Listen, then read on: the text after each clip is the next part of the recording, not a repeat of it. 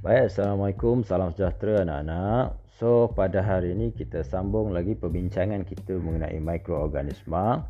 So, hari ini kita nak fokuskan kepada kita nitrogen. Terlebih dahulu sebelum saya menyentuh kepada peranan mikroorganisma yang lain. Okey, so kita boleh lihat kepada dalam buku teks kita muka surat 159 iaitu dalam rajah 8.14 mengenai kita nitrogen. Okey, tumbuhan memerlukan unsur nitrogen ya dalam bentuk amonium ataupun ion nitrat. Okey, yang larut di dalam tanah untuk sintesiskan protein di dalam tisu tumbuhan. Okey, jadi kita nak lihat bagaimana gas nitrogen yang berada di atmosfera itu ditukarkan kepada bentuk yang dapat digunakan oleh tumbuhan. Ya. So, mari kita lihat. Baik, bakteria pengikat nitrogen yang hidup di dalam akar tumbuhan legum ataupun uh, tumbuhan kekacang ya kekacang seperti kacang tanah ya. Kita panggil sebagai bakteria pengikat nitrogen ya. Uh, dia dia hidup pada nodul tumbuhan legum. Contoh bakterianya adalah seperti rhizobium species ya ha, kemudian bakteria pengikat nitrogen yang hidup bebas di dalam tanah adalah seperti azotobacter species ya yang mengikat nitrogen daripada atmosfera dan menukarkannya kepada ion amonium melalui proses pengikatan nitrogen kan? Ha, so apabila hari hujan selalunya bila hari hujan selepas masa hujan turun kena air hujan turun turun daripada kena kena tanah tu ya kita dapat menghidu bau kan? Ha, bau tanah. Ha, so itu ialah disebabkan oleh ya, bakteria azotobacter. Baik semasa kilat ya, apabila ada kilat semasa ribut petir dia akan mengoksidakan nitrogen kepada nitrogen dioksida yang kemudiannya larut ke dalam air hujan. Dia membentuk asid nitrus dan juga nitrik. Asid nitrik ya. Kedua-duanya akan membentuk garam nitrat di dalam tanah. Baik seterusnya ialah industri pembuatan baja bernitrogen juga akan membekalkan ya baja amonium dan nitrat ke dalam tanah ya. Ha, so ini seperti yang kamu lihat baja yang ada pada yang ayah kamu gunakan pada tanaman ya dia NPK ya nitrogen fosforus dan juga kalium. Okey. So apabila tumbuhan dan haiwan mati contohnya proses perebutan akan dijalankan oleh mikroorganisma pengurai seperti bakteria dan kulat. Eh kulat saprofit lah eh, seperti yang kita dah belajar kemarin. Sebatian protein dalam tisu badannya akan diuraikan menjadi ion amonium melalui proses amonifikasi ya proses apa? Proses amonifikasi. Ion amonium ditukarkan kepada ion nitrit ya melalui proses nitrifikasi oleh bakteria nitrifikasi seperti nitrosomonas species okey ion nitrit ditukarkan kepada ion nitrat oleh bakteria nitrifikasi iaitu nitrobacter. Okey ha, so mula-mula yang pertama bakteria yang pertama ditukar jadi ion nitrit. Ya ha, kemudian daripada nitrit ditukar menjadi nitrat. Okey ha, so nama-nama bakteria itu mesti uh, ditulis ataupun diheja. Ya diheja dengan uh, jelas ya. Ha, ingat dengan baik nama-nama tu. Okey ha, nitrit uh, nitrat kemudiannya akan diserap oleh akar tumbuhan yang digunakan untuk mensintesiskan protein tumbuhan tersebut kemudiannya dimakan oleh haiwan dan sebatian nitrogen dipindahkan ke dalam tisu haiwan. Ha, contoh manusia jika manusia makan tumbuhan tu maka ya sebatian nitrogen itu dipindahkan ke dalam tisu badan kita. Ya, ha, bakteria pendinitritan menukar nitrat ke dalam tanah menjadi gas nitrogen melalui proses pendinitritan. Okey. Ha, so itu ialah mengenai kita nitrogen. Okay, nanti kita akan sambung kepada peranan mikroorganisma seterusnya. Sekian.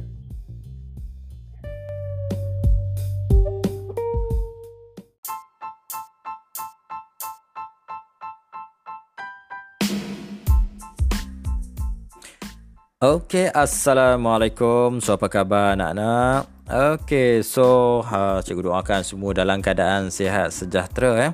Okay, so pada pelajaran kita yang lepas kita telah melihat tentang peranan mikroorganisma. Ya, uh, peranan mikroorganisma pada kita nitrogen. Okey, jadi pada hari ini cikgu nak sambung lagi tentang peranan mikroorganisma. So, kamu boleh rujuk buku teks muka surat 160. 160 iaitu mikroorganisma sebagai pengeluar. Okey. So, mikroorganisma sebagai pengeluar seperti yang kita tahu bahawa tumbuhan juga ialah pengeluar. Jadi maksudnya di sini sudah semestinya mikroorganisma ini boleh menjalankan fotosintesis. Ha, jadi untuk me, boleh menjalankan uh, fotosintesis mestilah ya uh, mestilah uh, mikroorganisma ini mempunyai organel kloroplas. Ya, uh, okey. So yang pertama kita lihat uh, mikroorganisma sebagai pengeluar adalah seperti phytoplankton. Ah, ini phytoplankton yang selalu nak mencuri uh, respirasi Mr. Crab. Nah, Mr. Crab untuk membuat uh, Krabby Patty yang selalu uh, apa nama tu? SpongeBob SquarePants buat eh. Okey, biasanya dijumpai terapung di kawasan permukaan air laut, kolam atau tasik Ya, phytoplankton ini juga sebagai makanan, ya, makanan kepada ikan-ikan kecil. Okey, sebagai contohnya, ya, dalam uh, selain daripada phytoplankton itu, ya, so antaranya adalah alga hijau. Ya, alga biru hijau iaitu cyanobacteria, dinoflagellat dan juga diatom. Okey, phytoplankton ni dia menjalankan fotosintesis yang saya dah beritahu bahawa uh, dia mempunyai kloroplas dan dalam kloroplas itu mempunyai organel klorofil. Uh, phytoplankton juga adalah penting untuk untuk pengeluaran uh, sebagai pengeluar dalam rantaian makanan dalam ekosistem akuatik. Jadi kalau kita dapat lihat tasik tu berwarna hijau je, sudah semestinya dia mempunyai banyak phytoplankton iaitu mungkin alga hijau. Ya. Okey, kemudian mikroorganisma sebagai pengurai. Ya, iaitu uh, dia dalam proses penguraian ya mereputkan ya mereputkan ya. So kita tengok Antaranya ialah kulat saprofit dan bakteria saprofit yang merupakan mikroorganisma utama yang menjalankan penguraian bahan organik iaitu proses pereputan apabila organisma mati.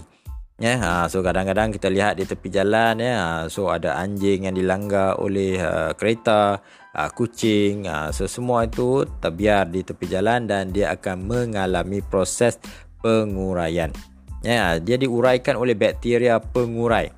Ya, ingat, bakteria pengurai ini akan menguraikan uh, bahan organik kompleks ya, seperti najis haiwan, bangkai haiwan dan pokok yang mereput kepada sebatian ringkas amonium. Ya. Okey, pengurai dia akan merembeskan enzim pencernaan ke dalam substrat bahan organik dan mereput kemudiannya menyerap hasil pencernaan tersebut. Hasil proses pereput pereputan ini dan uh, dan unsur-unsur yang diperlukan oleh tumbuhan adalah seperti karbon, nitrogen dan sulfur, uh, sulfur akan kembali kepada tanah. Itu proses penguraian eh, uh, yang dijalankan oleh pengurai. Eh, bakteria pengurai. Okey, seterusnya adalah mikroorganisma sebagai parasit. Ha, kan ada ada tak kamu, kawan-kawan kamu kata, ha ni parasit sungguh. So apakah itu parasit? Parasit ni dia satu organisma yang hidup di dalam organisma lain. Ha, dia hidup tapi dia tak memberi apa-apa faedah.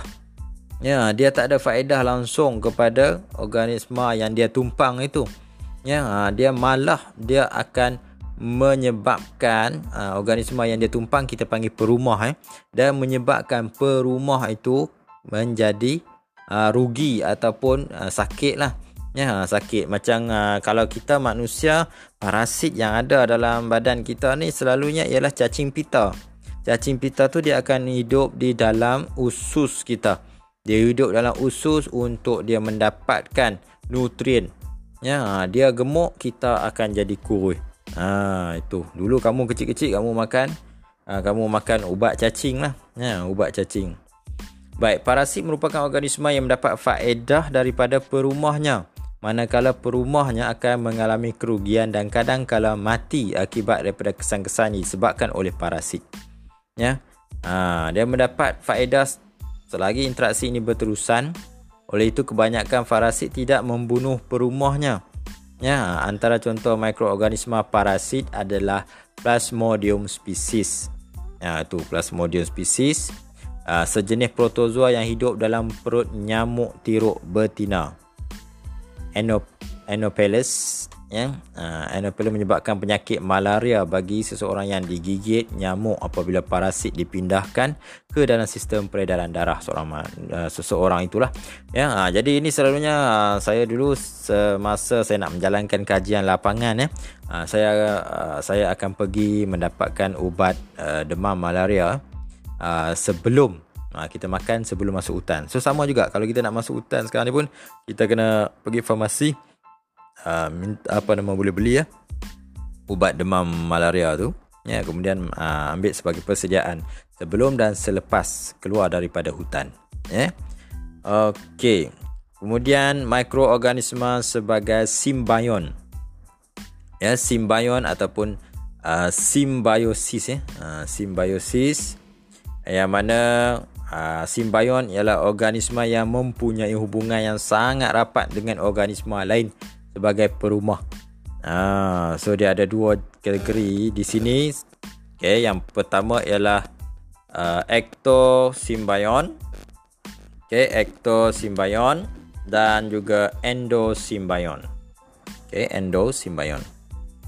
Uh, ecto ialah uh, seperti tadi ektoparasit ya endoparasit. Ha, dulu saya buat uh, apa nama kajian mengenai endoparasit, parasit yang ada dalam uh, perut ataupun hidup di dalam uh, di dalam kelawar buah. Okey, kalau yang ekto adalah luar, luar, hidup di luar perumah. Contoh kulat yang hidup di sekeliling akar tumbuhan iaitu ectomycorrhiza. Ya, ha, sama juga. Ha, satu lagi eh, kulat yang uh, yang tumbuh di luar badan kamu. Ya uh, iaitu panau eh panau. Okey. Uh, endo yang di dalam yang hidup di dalam hidup dalam perumah. Contoh protozoa adalah uh, trichonipa. Ya uh, trichonipa ni dia hidup dalam saluran uh, elementary anak-anak Ha, so dia hidup dalam anak-anak lah. Anak-anak itu kecil dia hidup di dalam tu pula ya ha, dan trichonipa inilah yang merembeskan enzim enzim selulis untuk anak-anak ini ha, mengata mencernakan ya mencernakan selulosa. Ya ha, so dia bantu pula anak-anak ini okey so kita seterusnya kita lihat definisi patogen dan vektor. Ya ha, so ini antara uh, patogen ataupun organisma yang menyebabkan penyakit iaitu virus, bakteria, protozoa dan kulat. Ha, jadi saya rasa kita dah pakar lah. Ya, ha, kita dah pakar dah tentang patogen virus ni. Ya, dah jemu dah. Ya, ha, jemu dah kita duk membincangkan tentang tentang dia saja. Ya, trending je sekarang ni. Ya, iaitu COVID ni. Ya. Okay, so patogen adalah uh, daripada organisma itulah ya, virus, bakteria ataupun protozoa ataupun kulat. Ya, penyakit yang disebabkan oleh patogen ni uh, berlaku apabila sel dalam badan rosak. Ya, ini akibat daripada jangkitan. Ya, uh, dan simptom-simptom penyakit mula ditunjukkan oleh orang yang dijangkiti. Okey, so kalau kamu tengok di dalam buku teks kamu tu muka surat uh, 161 uh, tu ya ha, muka surat 161 eh. Sekejap saya tengok. Okey. Ha, muka surat 162 dia ada maklumat inovasi Malaysia tu. Ya yang ini antara masalah yang kita hadapi daripada dulu sampai sekarang. Ha, so kamu boleh tengok di YouTube balik ada iklan zaman 70-an untuk membenteras denggi Nah, tapi sampai sekarang kita tak berjaya untuk membenteras denggi ini. Kenapa? Ha, cuba fikir-fikirkan kenapa begitu. Nah. Okey, seterusnya ialah vektor. Ha, setengah vektor uh, setengah patogen disebarkan oleh organisma lain seperti nyamuk, lalat, ya. Ha, lipas, ya. Okey, so vektor ni dia membawa organisma yang uh, dia merupakan organisma yang membawa patogen menyebabkan penyakit. Uh, bakteria vibro cholera, cholera ya dipindahkan kepada manusia melalui badan lalat yang hinggap pada makanan. Apabila seseorang makan makanan yang telah dicemari oleh vibro cholera, maka mereka akan mendapat penyakit kolera. Ah tu disebarkan oleh lalat Musca domestica tu. Ya, Musca domestica tu maksud lalat rumah. Ah lalat kecil-kecil tu. Lepas tu kalau kamu lihat, ya lalat ni dia akan sentuh kemudian ya dia akan gosok-gosok tangan dia kan. Ah so dia sedang merasa makanan tersebut. No. Okey, kemudian uh, Aedes ya, Aedes aegypti. Ah Aedes aegypti ni memang dia membawa penyakit Aedes lah uh, membawa penyakit demam uh, apa nama demam denggi tu. Uh, demam denggi nah. Okey, kemudian uh, bakteria seterusnya ialah bakteria Salmonella typhi ni dipindahkan kepada manusia melalui makanan dan air yang dicemari oleh lipas. Ah, Salmonella typhi ya, uh, so menyebabkan penyakit uh, taun ya, uh, penyakit taun dan juga cerit beret ya. Okey, so ni dia punya lalat ni, uh, lalat lipas yang mencemarkan ya mencemarkan uh, makanan tu uh, nama dia ialah uh, Periplaneta americana. Ha so dia main daripada Amerika ni ya ha americana. Okey. Baik saya ucapkan tahniah kepada yang telah menyiapkan ya uh, menyiapkan alat perangkap atau penghalau vektor jadi tahniah saya akan uh, anugerahkan se apa nama band ataupun uh, tahap penguasaan 6 ya bagi yang telah hantar. Bagi yang tak hantar tu ya jangan ha, jangan kecewalah nanti kalau ada lagi hantar ya ha, kita akan nilai kamu semula. Ha, tapi untuk uh, penilaian uh, alat perangkap dan penghalau vektor tu ya tahniah kepada yang hantar saya akan bagi uh, TP6. Okey. Baik, yang terakhir kesan patogen terhadap kesihatan manusia. So patogen ni akan bertindak balas terhadap sistem keimunan manusia dan juga menyebabkan manusia itu sakit. Ya, contoh macam COVID ni lah yang kita dapat lihat kesan dia dan sekarang pun dah mencecah 4000 orang ya, ha, dah meninggal dunia. Ya, dan berbagai-bagai lagi dia punya long term effect untuk uh, sakit uh, hasil daripada uh, virus COVID ini. Ya. Ha, so ada patogen yang merembeskan toksik yang dapat menyebabkan kelumpuhan dan merosakkan aktiviti metabolisme badan. Okey, antaranya virus seperti hepatitis B, ya, contoh penyakit yang akan menyebabkan hepatitis B, uh, menyebabkan uh, radang, sirosis hati, abdomen bengkak, kulit dan warna lapisan sklera mata menjadi kuning, uh, boleh menyebabkan kematian. Bakteria seperti tuberculosis akan menyebabkan hilang berat badan, batuk berdarah, sesak nafas, protozoa, disenteri, sakit perut, cerit berit, muntah, ya, kulat jadi panau, tumpuk-tumpuk putih pada uh, ataupun merah jambu pada kulit. Ya. Okey, jadi uh, itu adalah mengenai uh, penyakit yang dibawa oleh uh, patogen seperti virus, bakteria, protozoa dan kulat. Ya. Uh, so itu saja untuk hari ini dan untuk uh, sebagai uh, hujung minggu uh, kenang-kenangan hujung minggu ni. Okay, so anak-anak boleh buat latihan praktis formatis 8.3. Ya, uh, buat dalam buku tulis ataupun kertas uh, kertas uh, examination pad tu. Tapi kita ada buku kan, buku bio, buku panjang tu kan. Uh, buat dalam buku tu lah. Ya, buat dalam buku dan jawab soalan 1 hingga 4. Okay. Boleh? Itu saja. Terima kasih. Assalamualaikum. Bye-bye.